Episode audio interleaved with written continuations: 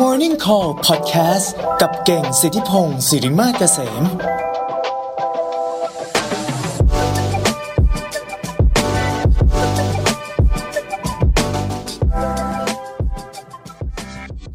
เอาละนะวันนี้เรามาเข้าเรื่องกันดีกว่านะเกี่ยวกับเรื่องของเทคนิคการพรีเซนต์ยังไงให้คนเชื่อนะ ก็เป็นหัวข้อหลักของเช้าในวันนี้นะครับ จริงๆแล้วเนี่ยนะหัวข้อนี้ก็ต้องบอกว่าเป็นหัวข้อที่ อืมอาจจะเป็นหัวข้อสบายๆนะเพราะว่าเป็นเรื่องของเทคนิคการนำเสนอในการ present นะครับ ก็คิดว่าหลายๆคนอาจจะเอ๊ะเทคนิคเหล่านี้เนี่ยเราเคยรู้มาแล้วหรือเปล่าหรือว่าเอ๊ะถ้าฉันเนี่ยไม่ได้เป็นคน present งาน หรือฉันต้องไป present อะไรก็แล้วแต่เนี่ยฉันจำเป็นต้องเรียนรู้ไหมนะครับยังอย่างแรกเลยนะที่อยากจะบอกเพื่อนๆนะฮะก็คือว่าเวลาเขาพูดว่าการ present เนี่ยผมเนี่ยก็จะเหมารวมไปเลยนะว่ามันคือการสื่อสารนั่นเองนะแล้วเวลาเราพูดถึงคำว่า การสื่อสารเนี่ยเราก็ต้องบอกว่าพวกเราทุกคนเนี่ยมีเทคนิคของการสื่อสาร เราต้องสื่อสารในทุกๆวันอยู่แล้วเนาะดังนั้นเนี่ยนะครับเทคนิคต่างๆ เหล่านี้สามารถนำไปใช้ได้ แม้ว่าคุณจะไม่ได้ต้องขึ้นเวที present หรือไปอยู่หน้าชั้นเรียนหรืออยู่หน้าห้องประชุมในการ present ก็ตามนะแต่ว่าเป็นเทคนิคการสื่อสาร ในเมื่อเราสื่อสารทุกวันไม่ว่าจะสื่อสารกับเพื่อนสื่อสารกับแฟนนะซึ่งบางครั้งอาจจะยากนิดหนึ่งเออสื่อสารกับคนในครอบครัวนะคุณพ่อคุณแม่นะสื่อสารกับเพื่อนร่วมงานนะเหล่านี้หรือสื่อสารกับหัวหน้านะเหล่านี้ก็ถือว่าเป็นการสื่อสารทั้งหมดเลยนะแล้วก็ไม่ว่าจะเป็นการสื่อสารที่ยากง่าย จริงจังซีเรียสหรือไม่นะเหล่านี้เป็นการสื่อสารหมดนะไม่ว่าจะเป็นการแบบชวนเพื่อนไปกินข้าวนะตั้งแต่ชวนเพื่อนไปกินข้าวจนถึงแบบ ป้ายยาเพื่อนให้ซื้อของตามเรานะทั้งหมดนี้นะก็คือการสื่อสารทั้งสิ้นเลยนะฮะอืมนี่คนใน group LINE นี้เขายังไม่หลุดพ้นจากเรื่องโควิดนะฮะนี่หมอหนึ่งนะมาแก้ไขให้ผมแล้วนะขอบคุณนะหมอหนึ่งบอกว่าการป้องกันโควิดที่ดีที่สุดไม่ใช่วิตามินนะฮะแต่เป็นการนอนนะฮะเอออันนี้ก็ต้องเชื่อหมอเลยนะฮะ หมอหนึ่งบอกว่าถ้านอนวันละ 23 ชั่วโมง รับรองว่าไม่เป็นโควิดแน่นอน จะดีเลยฮะหมอหนึ่งคุณคุณโชคเลยบอกว่าแต่จะเป็นอัมพาตของคุณหมอนอนตั้งเยอะขนาดนั้น ผมว่าน่าจะปวดหลังนะ ผมเคยนอนเยอะๆนะไม่รู้เพื่อนๆเคยนอนเยอะหรือเปล่านอนเยอะแล้วตื่นมาปวดหลังนะไม่ได้ดีเลยนะฮะ อืมอะมามามามาเรามาเข้าเรื่องการสื่อสารกันแล้วกันนะเออพวกคุณต้อง move on กันได้แล้วนะฮะเรามาดูแชทในเพื่อนๆใน ในคับเฮาส์ดีกว่านะเพื่อจะไปด้วยกันกับผมนะฮะอืมเออนะเดี๋ยวเดี๋ยวเดี๋ยวคุณโรสยังอยู่เรื่อง EV อยู่นะฮะอะเดี๋ยวเราไว้เรามาอ่านแชทกันทีเดียวแล้วกันนะอะเราไปเรื่องของ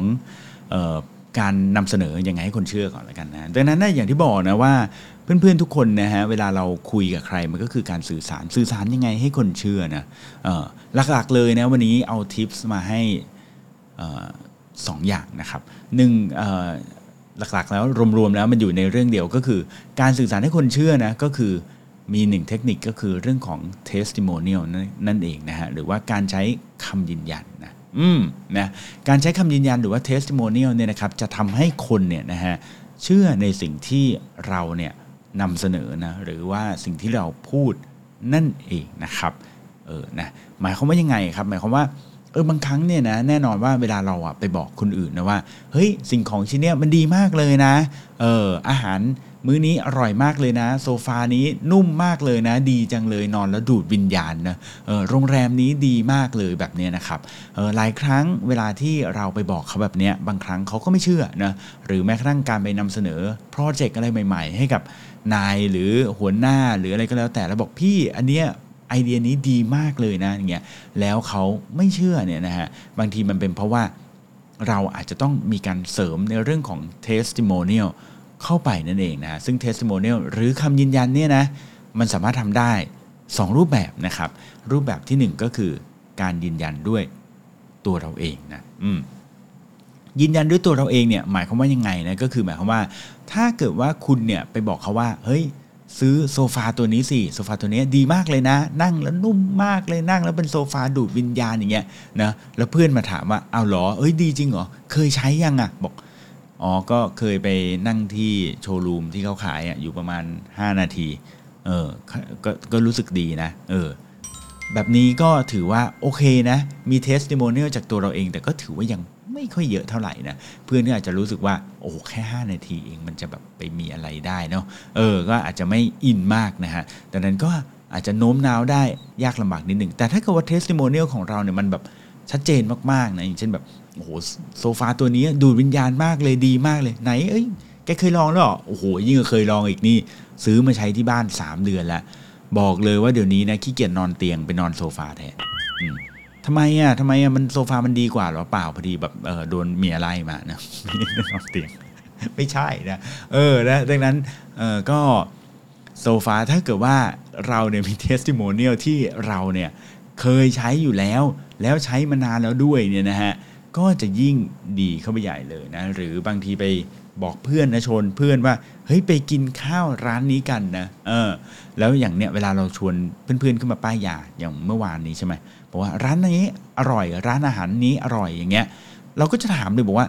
เคยกินไหมเออ เคยไปกินมาแล้วหรอเป็นยังไงบ้างอย่างเงี้ย ซึ่งสังเกตไหมคนส่วนใหญ่ที่มาแนะนำเนี่ยก็จะมาบอกเรานะว่าเฮ้ยเคยไปกินมาแล้วเนี่ยโอ้โหอันนี้ดีจริง แต่ว่าจะให้เด็ดกว่านั้นนะต้องมีอีกร้านหนึ่งร้านเนี้ยฉันไปประจำเลยอย่างเงี้ยนะฮะคำว่าไปประจำเลย มาบ่อยมาก กินซ้ำๆอันเนี้ยถือว่าเป็น testimonial นะถ้าสังเกตนะเวลาเราไปช้อปปิ้งนะตามออนไลน์เนี่ยเออใช่ไหมเราเองเนี่ยก็มักจะชอบเข้าไปดูใช่ไหมว่าเอ๊ะเขามีความคิดเห็นยังไงบ้างเกี่ยวกับ Product นั้นๆ ถูกไหมฮะเราก็จะไปดูแบบพวกคนที่เขาใช้จริงเนะเขาก็บอกซื้อมันแล้วชอบมากเลยต้องสั่งซ้ำแน่นอนแบบนี้ไอ้อย่างเงี้ยนะฮะคือชัดเจนเลยนะ เป็น testimonial นะที่เขาเนี่ยใช้เองนะ แล้วเขาก็รู้สึกว่ามันดีจริง พอเป็นแบบนี้แล้วนะฮะ เราก็จะเชื่อนะ สิ่งนี้นะสามารถ apply ได้กับแม้กระทั่งเป็น Product หรือสินค้าของเราเองด้วยเนะเออบางครั้งเราขายของของตัวเราเองเนี่ย แต่เขาถามว่าเคยใช้ยังนะแล้วเราบอกอ๋อก็เคยใช้แล้วแหละ แต่แบบทุกวันนี้สมมติขายแบบเครื่องสำอางหรือขายแบบพวก วิตามิน หรือโลชั่นบำรุงผิวหน้าอย่างเงี้ยนะแล้วขายแล้วแบบเราบอกว่าโอ้มันดีจังเลยถามใช้ยังก็ใช้อยู่บ้างนะ เออ แต่ถามว่าทุกวันนี้ใช้อะไรใช้ลาแมแบบเนี้ยมันก็ไม่ได้นะดังนั้นนะ่ะเราก็ต้องใช้ของเราเองนะเพราะว่าถ้าเกิดว่าเราเองเนี่ยยังไม่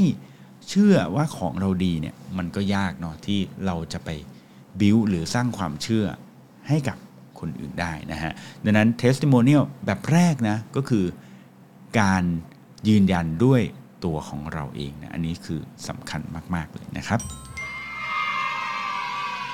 ดังนั้นถ้าเกิดว่าอยากให้คนเชื่อนะ อันแรกเลยนะ คุณต้องใช้เอง คุณต้องทำเอง คุณต้องลองเอง แล้วคุณก็สามารถที่จะพูดได้เองเลยนะครับ อันนี้อันที่1นะอันที่2นะที่เมื่อกี้นี้บอกไปก็คือ ถ้าเรา testimonial ด้วยตัวเราเองแล้วนะฮะหรือว่ายืนยันด้วยตัวเราเองแล้วเนี่ยยังไม่พอนะเราอาจจะต้องใช้ testimonial หรือคำยืนยัน ด้วยคนอื่นด้วยนะฮะอืมนะคนอื่นสามารถที่จะมาช่วยยืนยันได้อย่างไรเนาะก็อันนี้ก็อาจจะเห็นภาพชัดเลยนะอย่างเมื่อกี้นี่ก็ได้นะ Shopee นะเข้าไปใน Shopee เนี่ยถ้าเกิดว่าเจ้าของร้านเนี่ยมาอวยเอง ปกติเจ้าของร้านจะอวยอยู่แล้วแหละใน description นะเนี่ยคำอธิบายเขาจะมาอวย สินค้าชิ้นนี้ดีมากเลย ใช้แล้วทนทานแข็งแรงอยู่ได้เป็นปีไม่พังอะไรเงี้ยซึ่งถามว่า คนอ่านเนี่ยเชื่อไหมก็เชื่อแหละนะก็พอใช้ได้นะเพราะมันก็มี description ได้อ่านนะแต่ถามว่าเชื่อสนิทใจไหมก็อาจจะไม่นะบางทีคนอ่านเนี่ยอาจจะรู้สึกว่าแหมก็อวยอีกแล้วเจ้าของร้านขายเองก็ต้องอวยเองสิใช่ไหมเออใครจะจะเชื่อเจ้าของร้านได้สนิทใจขนาดนั้นนะฮะดังนั้นทางที่ดีก็คือต้องมีคนมาช่วยอวยด้วยนะฮะนั่นจึงเป็นเหตุผลนะที่อย่าง พวกแพลตฟอร์มออนไลน์ต่างๆ Shopee Lazada อะไรพวกนี้นะ ถึงพยายามบิวนะให้คนเนี่ยเข้ามาคอมเมนต์เยอะๆนะได้รับสินค้า โดยเฉพาะคนที่ได้รับสินค้าแล้วเนี่ยแล้วเข้ามาคอมเมนต์เนี่ยจะได้ point ได้อะไรส่วนลดเลยของเขาเยอะแยะเต็มไปหมดเลยนะฮะก็เพราะว่าเขาอยากจะให้คนเนี่ยมารีวิวเยอะๆ พอคนมารีวิวเยอะๆนะครับ มันก็จะเป็น testimonial จากคนที่ ใช้จริงนั่นเองนะฮะเราเองในฐานะที่ไปเป็นคนช้อปปิ้งนะเข้าไปดูเอ๊ะสินค้านี้ดีจริงหรือเปล่านะเข้าไปดูแล้วมีคนบอกว่า ใช้แล้วดีมากเลยโอ้โหคุ้มค่าเกินราคาแบบนี้นะฮะโอ้สัมผัสแล้วมันแบบของดี วัสดุแบบเกินคาดส่งไวมากเลยแบบนี้นะฮะพวกแบบนี้นะครับก็จะเป็นอะไรที่เราเนี่ยก็จะหลงเชื่อได้ง่ายเลยนะฮะเพราะว่าเป็นเป็น testimonial จากผู้อื่นนั่นเองนะครับ testimonial จากคนอื่นเนี่ยอาจจะเป็นเรื่องอื่นได้อีกนะบางที ถ้าเราเนี่ยนะมันจึงด้วยด้วยเหตุนี้นะฮะบางครั้งเขาให้เราเนี่ยไปคอมเมนต์หรืออะไรเนี่ยก็ส่วนหนึ่งแล้ว หรือบางครั้งก็มีการส่งสินค้าหรือ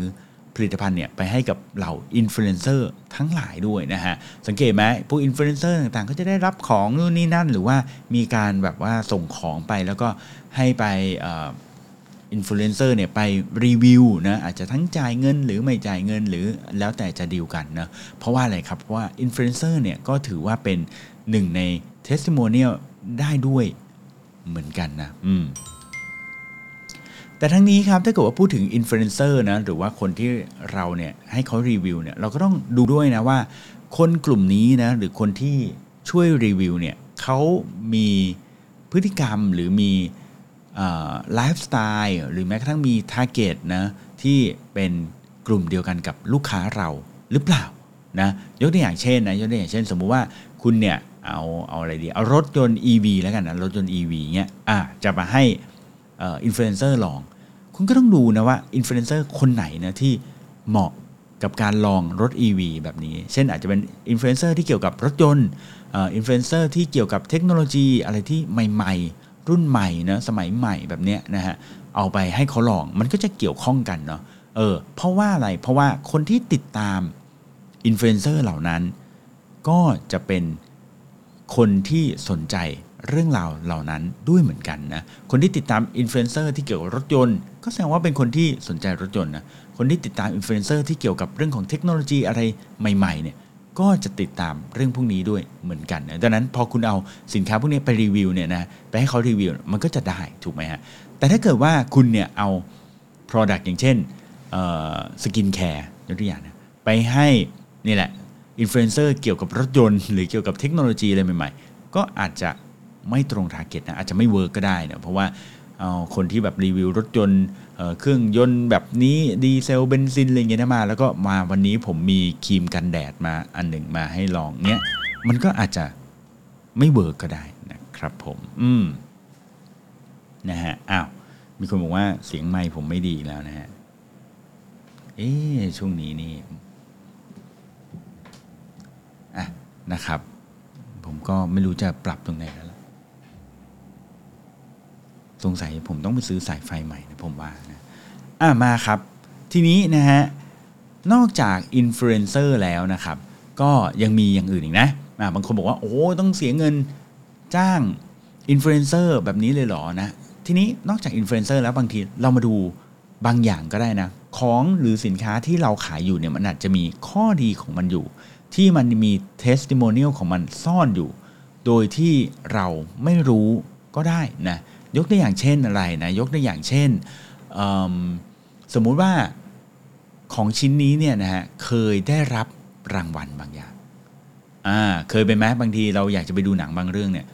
เออเราก็เฉยๆนะเห็นเขาโปรโมทเหลือเกินเรื่องนี้นะอย่างโคด้าเนี่ยที่เพิ่งได้ Best Picture เนี่ยเราก็เฉยๆนะเห็นแล้วก็ไม่ได้สนใจอะไร แต่พอมันได้ Best Picture ขึ้นมานะได้ออสการ์ขึ้นมา เรานี่สนใจทันทีเลยนะ เพราะว่า เขาได้รางวัลไงรางวัลเหล่านี้นะฮะก็เหมือนกันนะก็ถือว่าเป็น testimonial เหมือนกันนะ testimonial ที่เขาได้มาจากโอ้โหองค์กรหรือสถาบันที่แบบว่าดูน่าเชื่อถือด้วยนะครับ ดังนั้นเนี่ยนะฮะไอ้แบบนี้เนี่ยถ้าเกิดว่า Product ของเราเนาะมีการได้รับรางวัลบางอย่างมาก่อนนะสิ่งเหล่านี้เนี่ยเราสามารถที่จะใช้ได้นะเพื่อมาเป็นการยืนยันหรือเป็น testimonial ได้นะครับ แต่ถ้าเกิดว่าสินค้าเราไม่ได้รับรางวัลล่ะฉันฉันจะเอา testimonial จากไหนอีก ได้อีกนะฮะ ก็ยกตัวอย่างเช่น สมมุติว่าเอาเป็นสกินแคร์แล้วกันง่ายดีนะ สกินแคร์ของเราเนี่ยสกัดมาจากผลไม้บางอย่างนะเออซึ่งผลไม้นี้เนี่ยนะครับถ้าเราไป research มาอาจจะได้รู้ว่าผลไม้นี้เนี่ยได้รับการวิจัยหรือได้การรับรองจากสถาบันหรือการแพทย์บางอย่างที่บอกว่า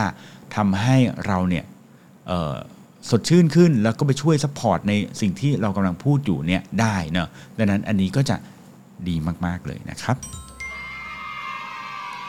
ก็เห็นไหมดังนั้นนะฮะถ้าเกิดว่าคุณเนี่ยนะครับกำลังจะ present อะไรบางอย่างนะเล่าเรื่องอะไรต่างๆ ให้คนฟังหรือ present เนี่ยเช้านี้กำลังจะไป present อะไรให้ให้หัวหน้าฟังนะเออแล้วเราแบบกลัวว่าเอ๊ะหัวหน้าจะแบบไม่เชื่อในไอเดียของเราหรืออะไรแบบนี้นะเราก็ต้องไปหา